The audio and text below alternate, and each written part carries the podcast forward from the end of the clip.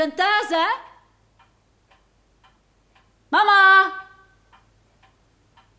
Ach ja, ze zit waarschijnlijk weer op haar kantoor. Waar anders? Och ja, het kan mij niet schelen.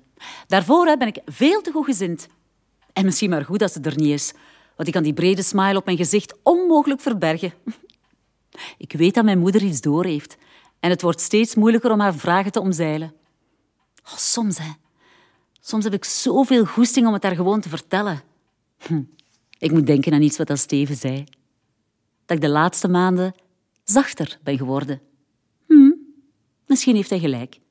Ik ben inderdaad een beetje minder hard voor mijn moeder. Dat merk ik nu nog maar eens. Ja, verliefd zijn, het doet iets met een mens. Bij Steven hè, was ik een echte softie. Ik had heel mijn jeugd geleerd om sterk te zijn, maar bij hem, ja, bij hem kon ik loslaten.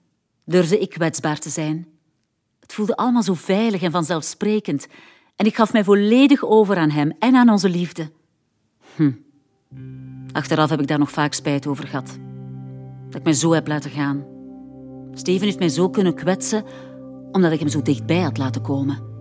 Ik heb me daarna voorgenomen om dat nooit meer te laten gebeuren. En kijk nu. Maar bon, ik dwaal weer af.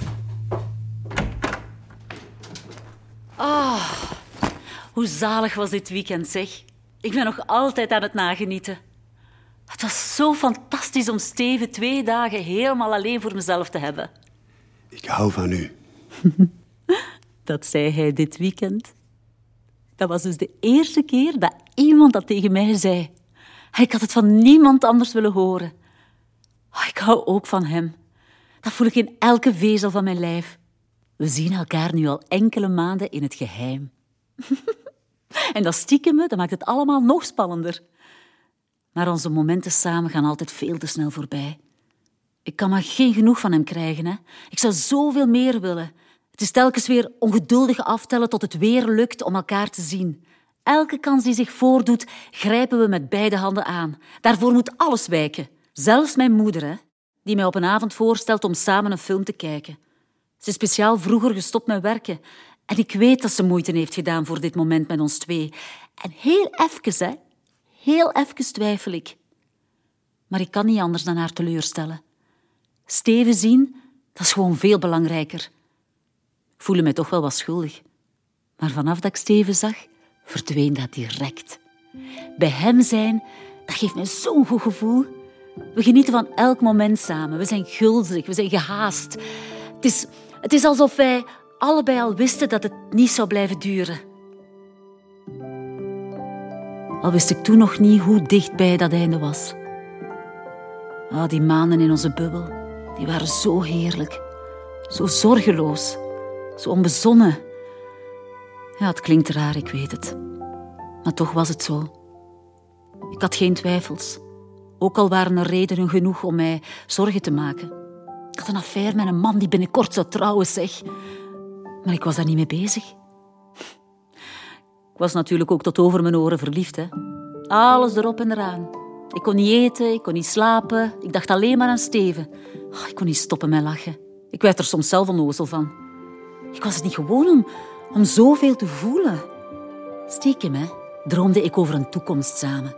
Ik als succesvolle advocate, hij als professor. Samen zouden wij de wereld veroveren.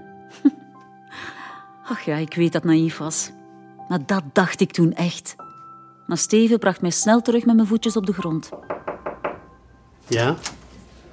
Goedenavond, meneer Lambrecht. Hé, hey, Karen. Mag ik even storen? Ja, ja, ja, tuurlijk. Kom binnen, alsjeblieft. Ga zitten. Nog voor hij iets gezegd heeft, weet ik al dat er iets is.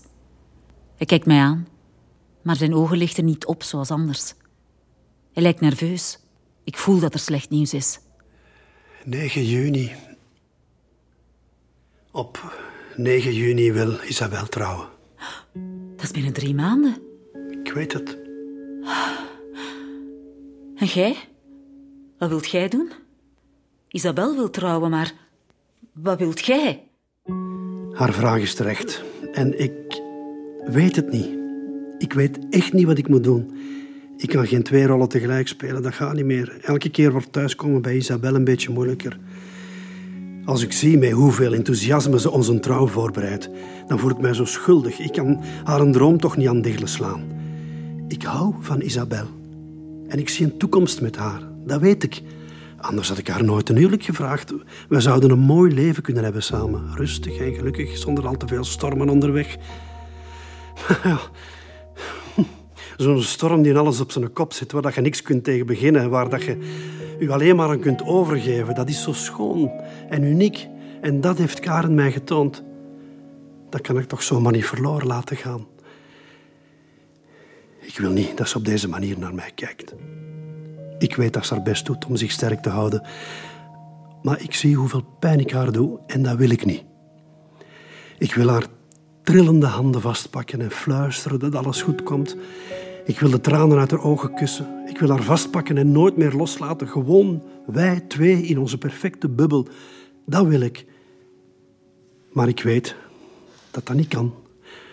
Onze bubbel bestaat niet meer. En ik ben laf. Ik durf niet te kiezen. Karen, alsjeblieft, zeg iets. Ik kan het niet. Mijn hoofd draait. Te veel, is echt te veel. Ik wil die twijfels niet meer voelen, die, die knagende onzekerheid. Ik wil gewoon alles vergeten. Ik wil, ik wil mezelf verliezen in Steven en ik weet dat hij mij ook wil. Ook al spreekt hij die woorden niet uit. Zijn lichaam zegt genoeg. Ik druk mijn lippen op die van hem. Hij neemt mijn hoofd vast en kust mij passioneel terug. We gaan volledig in elkaar op, zoals al die keren hiervoor. Maar toch, hè? Toch is het anders. Heviger. Ik geef mij volledig aan hem. Ik wil hem eraan herinneren hoe echt en intens onze liefde is. Misschien hoopte ik wel dat ik hem op die manier kon overtuigen. Achteraf kleden we ons aan, zonder iets te zeggen. Onze blikken vermijden elkaar.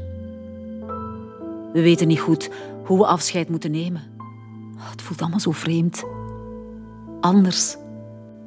Ik voel me leeg, machteloos. Wat nu?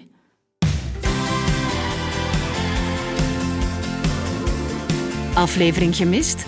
Herbeluister deze en alle vorige afleveringen van Ik Karin via de Radio 2-app. Je bent